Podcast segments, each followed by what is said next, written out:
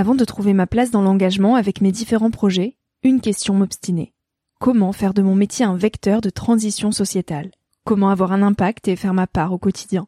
Si vous écoutez Nouvel Oeil, vous vous posez certainement aussi ces questions-là. Et si j'ai choisi la Green Management School pour soutenir mon podcast, c'est parce que ça peut réellement vous aider à vous y retrouver. Se former au métier de la transition écologique, ce n'était pas si accessible il y a quelques années, mais ça l'est aujourd'hui. Ça l'est tellement que l'on ne sait plus qui croire, quelle formation entreprendre, ni ce que ça vaut. Alors j'ai fait les recherches pour vous, et j'ai trouvé l'école que j'aurais tant aimé faire il y a quelques années, quand j'étais paumée. Des cours approfondis sur le climat, la biodiversité, l'agronomie, la géopolitique, mais aussi sur les modèles économiques vertueux, le tout dispensé par des spécialistes et des personnalités inspirantes. Créer un autre lendemain que celui qui s'annonce, c'est leur mantra, et derrière cette idée, la mission de Green Management School est de former de nouveaux managers capables de transformer les entreprises et les organisations de l'intérieur. Toutes les informations sont en description. Merci à Green Management School de croire en nouvel œil en soutenant cette saison de podcast. Tout de suite, place à un nouvel épisode.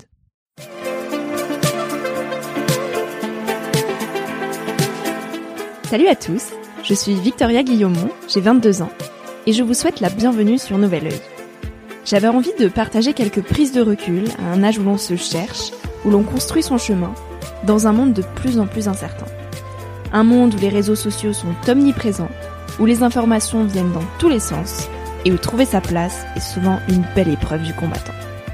Alors je pars à la rencontre de personnalités et de personnes inspirantes qui se sont posées il y a quelques années les questions que nous, on se pose aujourd'hui. Ces personnes qui de près ou de loin ont rêvé, ont osé, ont expérimenté et qui ont de jolis messages à nous transmettre pour nous aider à avancer d'un pied plus sûr dans la vie. Parce que tous, on a besoin de conseils, d'inspiration et de vagues d'espoir auxquelles se raccrocher. Alors le temps d'une trentaine de minutes, je vous invite à emprunter un nouvel œil pour regarder le monde sous un autre angle, pour vous recentrer sur ce qui est essentiel et sur qui vous êtes pour vous aider à trouver votre chemin et surtout à oser.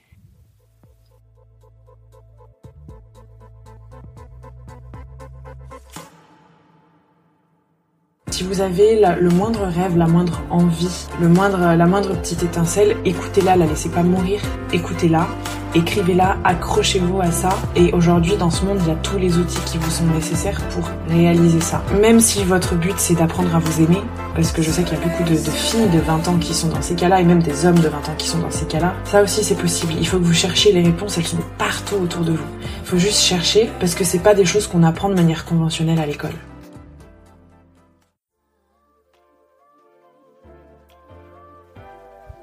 Avec beaucoup de douceur, la mission de Chloé est de nous guider au quotidien vers une vie plus saine et plus sereine.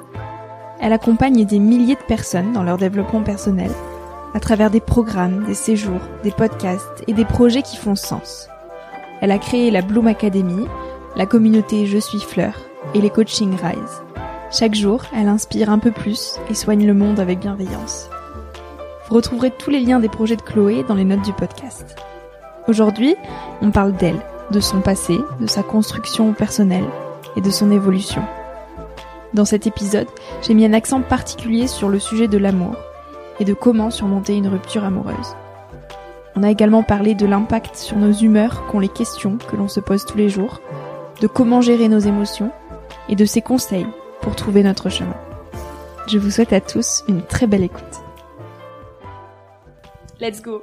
Salut Chloé, Euh, je suis très heureuse d'avoir cet échange avec toi aujourd'hui. Salut Victoria, ravie aussi d'être là. Écoute, je vais t'épargner la fameuse question de présentation, mais euh, finalement j'ai finalement j'ai une question sûrement encore plus difficile. Ok, Qu'est-ce que tu as l'impression d'apporter au monde euh, au quotidien? Ok, ok, on commence chaud. Merci beaucoup. Euh, Qu'est-ce que j'ai l'impression d'apporter au monde? Euh, Alors j'ai pas l'impression, je sais que j'apporte au monde une euh, grosse dose d'inspiration. Euh, ça fait partie de mon de mon job et de ma mission. Ma mission, je dis toujours que c'est de donner de l'empouvoirment à ceux qui veulent transformer leur monde intérieur pour transformer le monde extérieur ensuite. Et je sais que c'est vraiment de l'empouvoirment, de l'empowerment. Il n'y a pas vraiment de mot en français, mais de l'empowerment euh, et de l'inspiration que je donne aux, aux gens euh, qui sont pas vraiment euh, maîtres de leur vie, qui se sentent plutôt victimes et qui subissent un peu, tu vois, des situations dans leur vie. Euh, qui ont l'impression de vivre un peu à côté de leur pompe ou d'être dans des dans des situations qui leur conviennent pas, dans des vies dont ils ont l'impression de de jouer un rôle euh, qui leur convient pas non plus. Et moi, je vais leur montrer que c'est possible et leur donner des outils pour leur dire eh non, reprends les reprends les rênes, reprends le reprends la place de maître dans ta vie, tu peux choisir la vie que tu as envie d'avoir, tu peux tout faire, tout est possible. Moi, je suis persuadée que l'être humain est illimité, donc c'est ça. J'apporte au monde plein de déclics, plein d'inspirations, je montre que tout ça c'est possible parce que j'y crois fortement et je suis sûre qu'en plus, si mm. chaque personne était maître de sa vie, il y aurait moins de gens qui souffrent, il y aurait moins de divorces, il y aurait plus de personnes épanouies dans leur travail, il y aurait moins de violence. J'en suis sûre et certaine. Donc mm-hmm. finalement, je pense que je peux apporter au monde un peu plus de douceur, d'amour et de paix. C'est beau, fabuleux. Euh, quels étaient tes rêves quand tu étais au lycée? Est-ce que tu avais euh, déjà une idée précise de métier ou pas? Euh, Ouais, j'en ai eu plein. j'en ai eu plein. Je m'étais dit tout sauf entrepreneur, ça c'est sûr et certain. Euh, j'ai voulu être sage-femme. Ensuite, je me suis rendu compte que c'était pas pour moi. J'ai beaucoup voulu être dans être née en fait créatrice de parfums. Donc c'est pour ça que suite à mon bac, je suis partie en études de biologie, etc., etc. Puis en fait, j'étais quelqu'un qui était tout le temps malade, tout le temps enrhumé, donc j'allais pas, j'allais pas aller bien loin en fait. J'avais des rêves, mais pas très grands en fait. Quand je me rends compte, pas très grands parce que je pense que je ne voyais même pas à quel point on avait des possibilités de faire des choses. Je ne savais même pas ce que c'était qu'entreprendre. Et c'est et si tu veux les, les, les rêves entre guillemets que j'avais en, vraiment entre guillemets, c'était simplement voilà dans quelle boîte je vais aller me mettre. C'était plutôt ça. Dans quelle boîte je vais aller mettre Je ne savais même pas qu'il y avait tout ce champ des possibles qui pouvait être ouvert. Je savais même pas qu'on pouvait faire ce que je fais aujourd'hui. Je savais même pas euh, toutes les possibilités qui pouvaient s'offrir à moi en fait, parce que c'était j'ai suivi un parcours très conventionnel. Je trouve que le système d'éducation nous formate aussi dans un parcours quand même assez conventionnel aussi. On va vite se mettre dans des boîtes, donc finalement j'avais pas d'énormes rêves, mais j'ai toujours senti que j'étais quand même un petit peu à côté de mes pompes. Ce qui est mm. sûr, c'est que je rêvais plus que tout d'avoir un job dans lequel je puisse exprimer ma créativité. Euh, à la base, j'ai une vraie âme d'artiste. J'écris, j'ai écrit des bouquins à l'âge de 7 ans, je peignais des tableaux, euh, j'écrivais des poèmes, j'étais très artiste. Et en fait, plus j'ai suivi le schéma scolaire entre guillemets, plus j'ai perdu ça. Donc mon rêve, c'était de me dire, faut que je retrouve quelque chose qui, a, qui puisse me, me faire exprimer ma créativité. Mais je savais pas quoi. Et oui. Et quand tu avais 20 ans, elle ressemblait à quoi ta vie? Ouf. Quand j'avais 20 ans, Attends, laisse-moi repartir en arrière deux secondes. c'était il y a huit ans. Alors, à quoi elle ressemblait ma vie? Et même moi, j'ai l'impression que c'était une autre Chloé. Euh, alors, j'étais fumeuse, je fumais beaucoup. Je buvais énormément d'alcool euh, tout le temps. Je dormais entre 3 et 4 heures par nuit. Je faisais nuit blanche parce que je faisais tout le temps la fête. Je bringuais énormément. J'étais vraiment vue comme la nana de la nuit. J'étais commerciale dans un laboratoire pharmaceutique, donc tout le temps sur la route, jamais chez moi, euh, tout le temps à l'hôtel, en déplacement, etc. Je détestais ce que je faisais. J'étais tellement stressée que bon quelques années plus tard, je suis partie euh, dans un burn-out. J'étais extrêmement stressée, je détestais les hommes. Je me disais même que si j'avais un lance-roquette ou un lance-flamme, j'apprendrais à m'en servir pour brûler les mecs dans la rue. Non mais pour te dire, voilà. J'étais très très très en colère, euh, j'étais très fermée. Je laissais personne m'approcher, je souffrais beaucoup beaucoup. Je faisais en même temps énormément de fitness et j'étais très très dure avec mon corps, j'en faisais euh, plus de 10 à 15 heures par semaine pour pouvoir essayer de maigrir. Donc j'avais aussi beaucoup de troubles du comportement alimentaire, à me priver de tas de choses, à faire des crises d'hyperphagie et compagnie. Mais par contre, j'étais une nana hyper déterminée, hyper courageuse, euh, hyper ambitieuse. Surtout, c'est ça qui m'a qui m'a porté, je crois. Voilà. et tu t'es très vite intéressée au développement personnel. Est-ce que tu sentais un, un, décalage par rapport aux autres de ta génération ou est-ce que tu avais l'impression finalement d'avoir grandi trop vite euh, ou d'être incomprise? Alors pas forcément parce qu'en fait le dev perso, euh, je m'y intéresse que depuis un an et demi. Et euh, ah, ouais ouais ouais, on, on, on, pourrait pas croire, mais euh, j'ai compris ce que c'était le dev perso il y a seulement un an et demi, deux ans.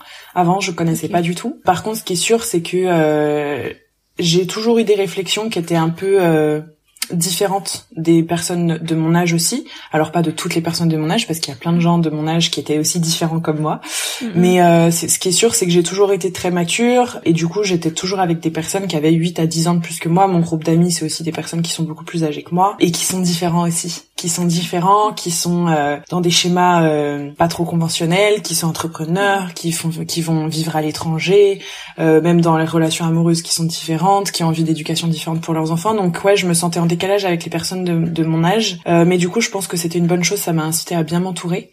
Et il y a une phrase que je ne cesserai de dire c'est en, en, gros si t'es la personne la plus euh, curieuse de ton cercle, change de cercle. Si t'es la personne la plus ambitieuse de ton cercle, change de cercle. En fait, si t'es la personne la plus X, change de cercle. Parce que euh, c'est important de s'entourer de personnes qui te tirent vers le haut.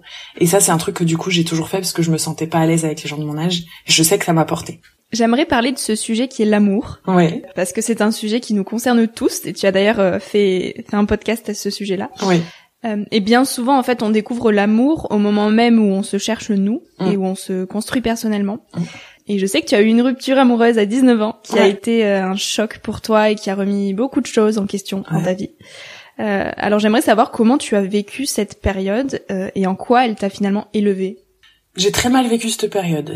À l'époque, j'avais aucun outil de dev perso, je ne connaissais pas ce que c'était, je savais pas que les podcasts ça existait, j'avais rien de tout ça. Et aujourd'hui, euh, s'il y a des personnes qui sont dans ce cas-là et qui sont jeunes, s'il vous plaît, écoutez des podcasts, lisez des livres, ne faites pas comme j'ai fait à l'époque. voilà, vraiment, j'insiste. Euh, bah moi, je, je suis tombée en totale dépression, donc j'ai été sous antidépresseurs et anxiolytiques pendant des mois. Avoir des pensées suicidaires et tout, c'était vraiment chaud. Mais parce qu'en fait, en perdant l'amour que j'ai perdu, je me suis perdu moi, et parce qu'en fait, je ne m'aimais C'était la seule chose. euh, J'étais persuadée que l'amour venait de l'extérieur, donc je me suis perdu moi. J'étais persuadée que plus personne ne m'aimerait. Et en fait, surtout, j'ai perdu toute estime de moi. J'ai perdu toute estime de moi, vraiment. Enfin, la manière dont je parlais de moi, c'était juste une horreur.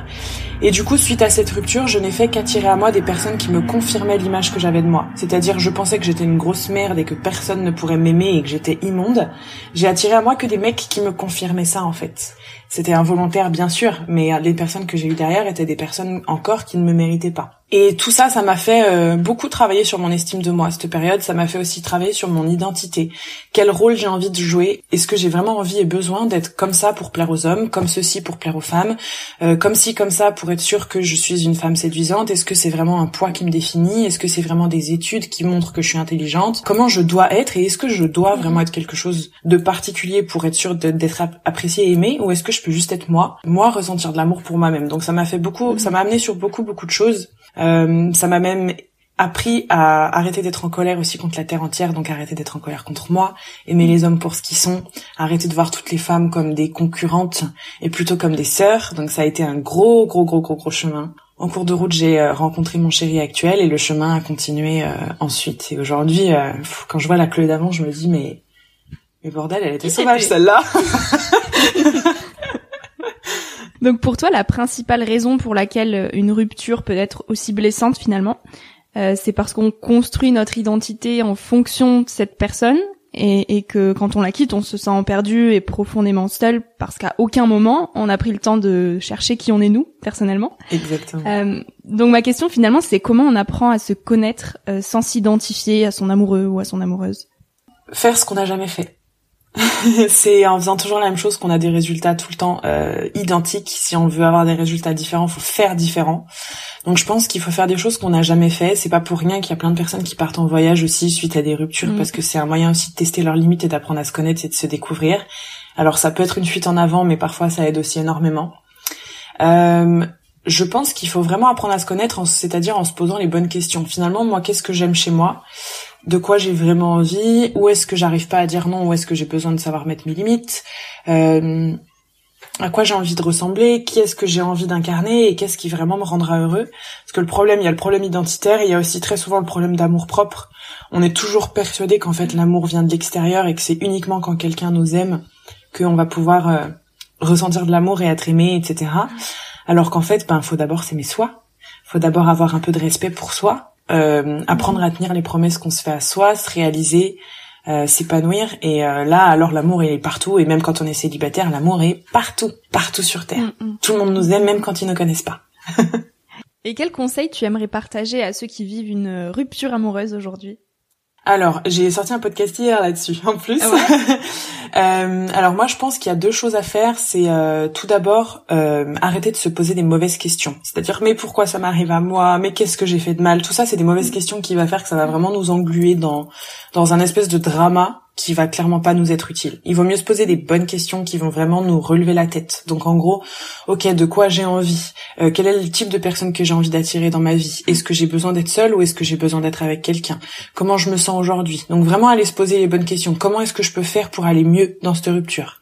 Euh, quels sont les projets que je peux mettre en place, qu'est-ce que j'ai envie d'avoir, de faire, de posséder plus tard. Voilà, donc vraiment se poser les bonnes questions plutôt, des questions d'empouvoirment encore une fois. Et la deuxième chose aussi, c'est de se reconstruire une identité comme on disait, donc de, de changer des habitudes, toutes les habitudes qu'on avait avec l'autre, ben d'en créer d'autres en fait, sinon ça va tout le temps nous le rappeler, de se recréer une identité, on n'est pas défini par une relation et je pense que notre identité, elle elle change constamment au cours de notre vie en fonction de nos expériences. Un peu comme un serpent, on a plein de mues. Mm. Et euh, une rupture, c'est l'occasion d'enlever sa mue et de se faire sortir un serpent tout neuf. Donc faut, faut choisir cette, cette opportunité et y aller et, et voilà et se redéfinir. C'est, c'est un super euh, départ. On se pose euh, tous beaucoup de questions tous les jours, beaucoup trop de questions, trop de pourquoi. Euh, et pour toi, la qualité de notre vie dépend des questions qu'on se pose. Euh, donc j'ai une question pour toi. en quoi euh, justement ces fameuses questions peuvent avoir un, un impact sur nos humeurs? Alors, en quoi les questions peuvent avoir un impact sur nos humeurs? Je te prends un exemple. J'ai envie de euh, faire un séminaire où je vais parler en public. Je peux me poser la question. Ouais, mais et si je déçois mon auditoire? Et si jamais les gens me jugent et si jamais ils sont déçus? Qu'est-ce que ça va procurer chez moi? Ça va procurer de la peur, ça va procurer du stress, ça va procurer peut-être le fait même que je vais pas agir, je vais avoir plein de pensées, je vais imaginer les pires scénarios. Alors que si je me pose la question, et s'ils adorent, et s'ils m'en redemandent, et s'il y a des gens qui sont dans la salle qui, grâce à ce séminaire, ont des déclics et arrivent à changer de vie, et si j'arrive même à faire en sorte ait des gens qui ouvrent leur cœur, qui soient plus vulnérables et qui donnent de l'amour, et si jamais ça me donne encore plus confiance en moi, et si jamais juste je m'éclate, c'est des questions qui sont différentes. Et pourtant, tu vois, quand je me pose ces questions-là, bah moi tout de suite, ah ouais, non, ça me fait trop du, trop du bien. Genre, ça me donne du courage, j'ai envie de le faire et je peux y aller. En fait, les questions qu'on va se poser, c'est des, des pensées qu'on a. Et toutes les pensées qu'on a, c'est ce qui va créer nos émotions. Toutes nos émotions découlent de nos pensées. Donc, faut faire très très attention à toutes les pensées qu'on entretient c'est un peu comme euh, toutes les graines qu'on va planter dans notre esprit parce que c'est ça qui va donner nos émotions. Donc tous les jours, tu as le choix d'entretenir des pensées qui te font du mal, tu as le choix de te noyer dans ton drama, dans ton caca, tu as le choix de d'entretenir des pensées qui, qui te tirent vers le bas ou tu as le choix de cultiver des pensées qui te font du bien et qui vont te donner des bonnes émotions. À toi de voir, du coup. Et comment on cultive alors ces pensées qui, euh, qui nous élèvent? Alors à chaque fois que tu te rends compte que tu n'as tu as des, pensées qui te font du mal, il faut euh, changer de focus et euh, parvenir à se poser des questions qui sont différentes. Donc si tu te rends compte qu'en fait tu es en train de ruminer parce que ça va pas, etc. Et eh ben tu notes les pensées que tu es en train d'écrire, tout simplement. Tu peux même les brûler et te dire ok Ok, je pense ça aujourd'hui. Quelles sont les pensées que je vais alimenter? Eh ben, je vais me poser d'autres questions. Je vais faire du travail d'écriture. L'écriture, ça marche très bien. Si par exemple, face à une rupture amoureuse, on se rend compte que les pensées qu'on a, c'est je retrouverai jamais personne. Ça, on se l'est tout dit. Euh, de toute façon, je dis je suis pas digne d'être aimée. Et si jamais je finis seule, ok, on peut les écrire. On se fait une grande ligne droite au milieu comme un tableau. Et de l'autre côté, on se dit ok, quelles sont les pensées que j'ai envie d'entretenir?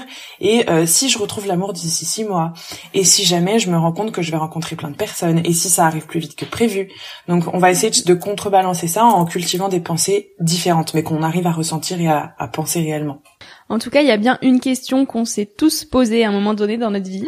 C'est quelle est ma voix? Pourquoi je suis fait? Mm. euh, Toi, à quel moment tu as eu le sentiment d'avoir trouvé ce qui t'animait profondément? Ton ikigai, comme on l'appelle. À chaque euh, moment, euh, depuis que je fais ce nouveau job, et pourtant j'ai changé plusieurs fois déjà, parce que je suis convaincue qu'on n'a pas juste une voix, on n'a pas juste une passion, on se pose tous la question, oui, mais c'est quoi mon truc, c'est quoi le truc qu'il faut absolument mm. que je fasse? En réalité, il n'y a pas juste un truc, il n'y a pas juste une voix, encore une fois, on peut changer de toute notre vie, heureusement, parce que sinon ça veut dire que si on se plante, on peut plus changer. euh, c'est plutôt ne cherchez pas quelle est votre passion, votre truc absolu, etc. Mais faites-le, faites-les plutôt évoluer dans le sens où vos passions, elles vont vous suivre. Moi, je suis quelqu'un qui adore aider, qui adore communiquer, qui adore inspirer. Peu importe le job que je vais faire, ça va me suivre en fait. Et je vais mouler mon job en fonction des passions que j'ai. Donc je pense qu'il faut il faut plutôt trouver OK, qu'est-ce que j'aime faire, qu'est-ce que j'ai vraiment envie de faire, qu'est-ce que j'ai envie d'apporter sans parler de métier et ensuite dans notre métier apporter ça. Moi, j'ai senti en tout cas que j'étais vraiment euh, au bon endroit, dans le bon job, dans la bonne euh, chose. À partir du moment où je me levais le matin, j'avais cette sensation d'être utile au monde, utile à moi-même. J'étais heureuse, j'avais de l'énergie, j'étais excitée, j'étais parfaitement alignée en fait. Mais cet alignement, il est constamment mis en branle et depuis que j'ai commencé ce job d'entrepreneur, donc ça fait plus de trois ans, euh, j'ai déjà eu des métiers différents en fait, tu vois. Et même là encore, je suis un peu encore en train de prendre un virage. Ça évolue, mais le cœur reste tout le temps le même, d'inspirer, d'aider, de contribuer, de créer des déclics, de donner de l'empouvoirment, etc. Et ça, je le fais suivre dans mes différents jobs entre guillemets. Ça s'est construit euh, petit à petit. Exactement, exactement. Et quel conseil tu voudrais partager à ceux qui ne savent pas vers quoi s'orienter? Euh, donc ça peut être un lycéen qui doit faire ses choix euh, d'études post-bac, mais aussi quelqu'un de 35 ans qui n'aime pas ce qu'il fait aujourd'hui mmh. et qui cherche un moyen pour rebondir. Eh ben, je leur conseillerais de surtout pas prendre le problème à l'envers et de commencer à chercher un autre job dans lequel se mettre et de chercher une boîte dans laquelle se mettre. Euh, il faut déjà faire le point sur ce qu'on aime. Qu'est-ce que vous aimez dans la vie? Qu'est-ce qui vous fait plaisir? Qu'est-ce qui vous procure du bonheur? Est-ce que c'est de d'être tout seul? Est-ce que c'est plutôt euh, d'écrire, de dessiner? Est-ce que c'est de parler aux gens, de communiquer, d'aider des gens? Est-ce que c'est d'inventer des trucs? Euh, On a tous un peu des, des passions ou des trucs un peu chelous. C'est c'est bien de faire le point là-dessus, mais il faut pas prendre le problème à l'envers. C'est sinon ça vous suivra. Le problème vous suivra. Si vous voulez passer d'une boîte à une autre le problème vous suivra. Il faut vraiment faire le point plutôt sur ce qu'on aime, sur ce qui nous anime, sur les choses pour lesquelles on est doué naturellement aussi. Ça, c'est un truc qui est top. Euh, et après seulement, on trouvera le métier. Mais il faut déjà faire le point sur les choses qu'on aime et pas essayer de foutre une étiquette, encore une fois. Parce que mm-hmm. sinon, c'est je pense que c'est aussi pour ça qu'il y a beaucoup de reconversions professionnelles qui sont très difficiles pour beaucoup. C'est en fait, ben moi j'étais j'étais tel métier et puis je suis persuadée que tel métier me va et du coup ils sautent d'une boîte à une autre sans se poser de questions vraiment sur ce qu'ils veulent, ce qu'ils ont envie d'apporter au monde et ce qui les ce qui les anime. Et du coup, ben le nouveau métier leur correspond pas non plus, ils sont pas non plus heureux. Ils essaient de s'en persuader, mais c'est pas le cas. Donc pas sauter d'une étiquette à l'autre, faire le point vraiment sur ce qui nous anime.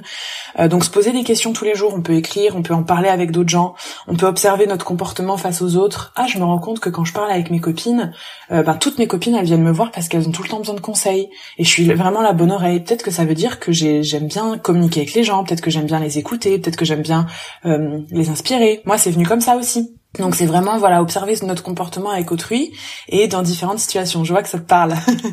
Oui, ah bah totalement, ouais. À chaque fois, c'est euh, Victoria. Euh. ouais, ouais. Et il y a aussi ceux qui savent euh, finalement au fond d'eux ce qu'ils veulent et ce qu'ils aimeraient faire, mais qui ont peur, qui sont donc bien rangés, comme tu le disais, qui ont, ont ce filet de sécurité et qui n'osent pas dérailler de, du chemin tout tracé. Qu'est-ce que tu voudrais dire à ces personnes qui ont peur? Je voudrais dire à ces personnes qui ont peur qu'il y a personne qui viendra les sauver ni les aider. Personne ne viendra ni vous sauver ni vous aider. Personne va faire les choses à votre place. Euh, donc en fait, il y a deux choix qui sont possibles. Soit tu, tu décides en fait de laisser la peur euh, décider de ta vie. Et la peur, euh, je rappelle que c'est juste une émotion qui est créée dans notre cerveau reptilien et qui est juste là pour pour que tu restes dans ta zone de confort. Soit tu comprends qu'en fait personne va faire les choses à ta place et que le seul moyen d'y arriver, c'est de t'armer de courage et de traverser ta peur. Et en fait, la plupart du temps, les pires scénarios qu'on s'imagine n'arrivent absolument pas. Alors oui, peut-être que t'as peur de décevoir ta famille, peut-être que t'as peur de pas réussir, peut-être que t'as peur de réussir, peut-être que t'as peur de l'échec, peu importe. Tout ça, c'est des peurs. Maintenant, si tu ne le fais pas, tu ne sauras pas. Si tu n'essayes pas, tu ne sauras pas non plus. Et le seul moyen de combattre sa peur, c'est de passer à l'action. Il y a aucun autre moyen. Il y a rien du tout qui, qui diminue une peur. Il y a rien qui détruit une peur. Même avec tout ce qu'on va te dire, la peur, elle restera là tant que tu t'es pas passé à l'action. Et plus tu passes à l'action, plus tu réduis ta peur et tu lui montres qu'en fait, elle a aucune raison d'être là, tout simplement. Donc, faut passer à l'action, faut le faire. Alors, c'est bien d'avoir un plan d'action aussi quand même pour, euh, voilà, assurer ses arrières. Mais euh, mais personne viendra te sauver, ça c'est sûr et certain. Et si tu veux rester dans ta peur, tu ne feras jamais rien. Notre peur, elle, est là pour nous retenir de tout. On a peur de partir voyager, on a peur de se mettre en couple, on a peur d'ouvrir notre cœur, on a peur de communiquer, on a peur de se montrer, on a peur de tout. Et si t'écoutes que ta peur, tu fais rien hein, dans ta vie. Donc faut faut juste passer à l'action. Et du coup pour ça, faut simplement développer son courage, courage émotionnel. Et le courage, c'est à quel point je sais que j'ai les ressources nécessaires pour euh, trouver des solutions face aux problèmes. Euh, à quel point je sais que je vais pouvoir retomber sur mes pattes et, euh, et finalement, qu'est-ce que je vais me prouver et quel est l'enjeu pour moi de, de réaliser ça et pourquoi vraiment j'ai envie de le faire? Est-ce que tu as des petites routines à nous partager qui t'aident toi au quotidien à trouver un équilibre? Euh, Alors moi je fais beaucoup de morning routine et de night routine. Euh, C'est des petites choses que j'avais partagées sur YouTube aussi. Euh, moi j'ai des routines on va dire plutôt pour m'ancrer, pour gérer mon stress parce que je suis quelqu'un de très stressé. Et, euh, et du coup bah je sais que le matin je me réveille par exemple avec euh, de la méditation, des étirements, en général un petit peu de yoga aussi si je peux. J'aime bien euh, brûler euh, voilà une bougie, des encens, de la sauge, peu importe, juste pour changer l'ambiance en fait dans la pièce. Et je mets de la musique avec mon chéri, on danse le matin alors que j'aime pas du tout danser. Hein. Mais le but c'est de changer notre physiologie. Pourquoi? Parce que la manière dont on se tient, ça impacte beaucoup nos émotions. Donc on va beaucoup changer notre physiologie pour commencer de bonne humeur. Tu vois par exemple avant qu'on fasse ce podcast là je me suis levée, j'ai allumé mes bougies, j'ai fait mes petits trucs, j'ai mis de la musique directement, je me relaxe, etc. Et je me, je m'amuse pour me dire ok c'est bon là je suis dans un autre état, je suis prête à commencer ma journée. Parfois j'écris, j'écris même mes, les choses de gratitude. Je commence toujours la journée avec un câlin aussi avec mon chéri parce que je pense que euh, la plus grande difficulté aussi dans notre bonheur c'est de ne jamais rien prendre pour acquis. Et je veux pas prendre les choses pour acquises, donc j'observe toujours les belles choses qu'il y a autour de moi et me dire ah c'est trop bien, j'ai tout ça autour de moi, c'est magnifique, c'est génial, je suis chanceuse entre guillemets. Donc ça c'est vraiment pour le matin et pour le soir, pareil très souvent, je fais beaucoup d'étirements, beaucoup de yoga, du yoga yin. Euh, je refais de la méditation, je fais de la respiration profonde aussi. Euh, j'écrivais beaucoup aussi avant. Je peux aussi écouter de la musique. Il m'arrive aussi de me faire des séances d'auto-hypnose pour euh, m'endormir parce que voilà, vivre les insomnies euh, par moment, c'était pas très très très facile entre guillemets. Euh, voilà, en gros, c'est des petites routines qui qui prennent pas forcément longtemps, mais qui permettent vraiment beaucoup de de s'apaiser et de bien commencer et la nuit et la journée. Et qu'est-ce que c'est le bonheur pour toi? Le bonheur pour moi, c'est un état alors, tu sais, il y a différentes définitions. Épicure dit que c'est l'absence de souffrance. Moi, j'y crois pas trop. Je pense qu'on peut être très heureux même en souffrant. Sinon, ça veut dire qu'on n'est jamais vraiment heureux. Enfin, en tout cas, ça veut dire que je suis toujours pas heureuse si je prends cette définition-là. Moi, je me sens très heureuse à l'intérieur de moi et je pense plutôt que le bonheur, c'est euh, c'est un espèce de chemin en fait. C'est une espèce d'aventure euh, sur laquelle on est tout le temps en train de marcher, tout le temps parce qu'on en veut plus, parce qu'on pense qu'il y a un but à atteindre. Alors qu'en fait, c'est une aventure dans laquelle on passe notre temps à essayer de combler nos besoins, nos besoins primaires, euh, d'être assuré, d'avoir de l'amour, d'être important, euh, de contribuer, tout ça, tout ça, tous les besoins de l'homme. Et en fait, c'est une aventure sur laquelle on passe notre temps à, essayer de, les combler finalement. Euh, et pour moi, le bonheur, c'est surtout de d'être aligné. Donc, c'est-à-dire de vivre en accord avec nos valeurs. Pour moi, c'est le truc le plus important qui soit. De vivre en accord avec nos valeurs, de d'être capable de vivre ses rêves, de ne jamais dire je peux pas, c'est pas possible, c'est impossible, mais de se dire ouais en fait je peux tout faire. Si je veux, je peux tout faire. Et pour moi c'est ça le bonheur, c'est si je veux, je peux tout faire. Je suis pouvoir illimité, je peux y aller. C'est ça en fait. Mmh. Ouais. Mmh. Ok. Dernière question, Chloé. Euh, quel conseil tu voudrais donner aux jeunes d'aujourd'hui? Donc, euh, tu nous as déjà donné plein de jolis conseils, mais là, ça serait plus un conseil général, donc peut-être euh, ce que tu aurais aimé qu'on te chuchote à l'oreille quand tu avais 20 ans justement et que tu étais en plein dans tes soirées. oh là là, j'aurais aimé qu'on me dise tellement de choses. si vous avez 20 ans et que vous m'écoutez, déjà posez-vous les bonnes questions et sachez que tout vous est possible, absolument tout vous est possible, sauf que on ne vous le dit pas forcément les personnes qui vous éduquent et qui sont autour de vous font du mieux qu'ils peuvent aussi. On leur a pas forcément dit non plus. On n'apprend pas à l'école à aimer, à ouvrir notre cœur, euh, à, on n'apprend même pas les relations hommes-femmes, on n'apprend pas à séduire, on n'apprend pas à économiser de l'argent, on n'apprend pas à vivre ses rêves. Mais tout ça, c'est des choses qui sont possibles. Euh, tout ça, c'est des choses qui se font. Donc, si vous avez le moindre rêve, la moindre envie le moindre, la moindre petite étincelle, écoutez-la, la laissez pas mourir, écoutez-la, écrivez-la, accrochez-vous à ça. Et aujourd'hui, dans ce monde, il y a tous les outils qui vous sont nécessaires pour réaliser ça. Euh, même si votre but c'est d'apprendre à vous aimer, parce que je sais qu'il y a beaucoup de, filles de 20 ans qui sont dans ces cas-là, et même des hommes de 20 ans qui sont dans ces cas-là, mm. ça aussi c'est possible. Il faut que vous cherchiez les réponses, elles sont partout autour de vous. Il faut juste chercher, parce que c'est pas des choses qu'on apprend de manière conventionnelle à l'école. Donc euh, voilà, tout, tout est déjà là, mais il va falloir fouiner parce qu'on n'est pas non plus dans un monde dans lequel on, prône forcément ces, ces messages-là. Mais tout est déjà là. Mm, mm, très bien. Et eh bien écoute, on va s'arrêter sur ces belles paroles. Merci beaucoup Chloé. Avec grand plaisir. Avec grand plaisir. Merci. À bientôt. À très vite. Merci à toi d'avoir écouté l'épisode jusqu'ici. J'espère qu'il t'a inspiré, rassuré, questionné ou fait rêver d'une manière ou d'une autre. Suivre les aventures du podcast, je t'invite à t'abonner pour être informé dès qu'un nouvel épisode sort. Tu peux aussi me retrouver sur Instagram avec le nom du podcast. N'hésite pas à m'écrire si tu veux me faire part de tes retours, de tes impressions et de tes conseils. J'y répondrai avec grand plaisir. Aussi, si tu as aimé l'épisode et que tu souhaites m'encourager dans l'aventure, tu peux me mettre une petite note et un commentaire sur Apple Podcast. C'est un peu le truc chiant qu'on se dit qu'on ira faire plus tard, mais ça prend vraiment deux minutes et ça m'aide beaucoup beaucoup. Je te dis à très bientôt pour un tout nouvel épisode. En attendant, savoure la vie comme il se doit et fais des choses folles.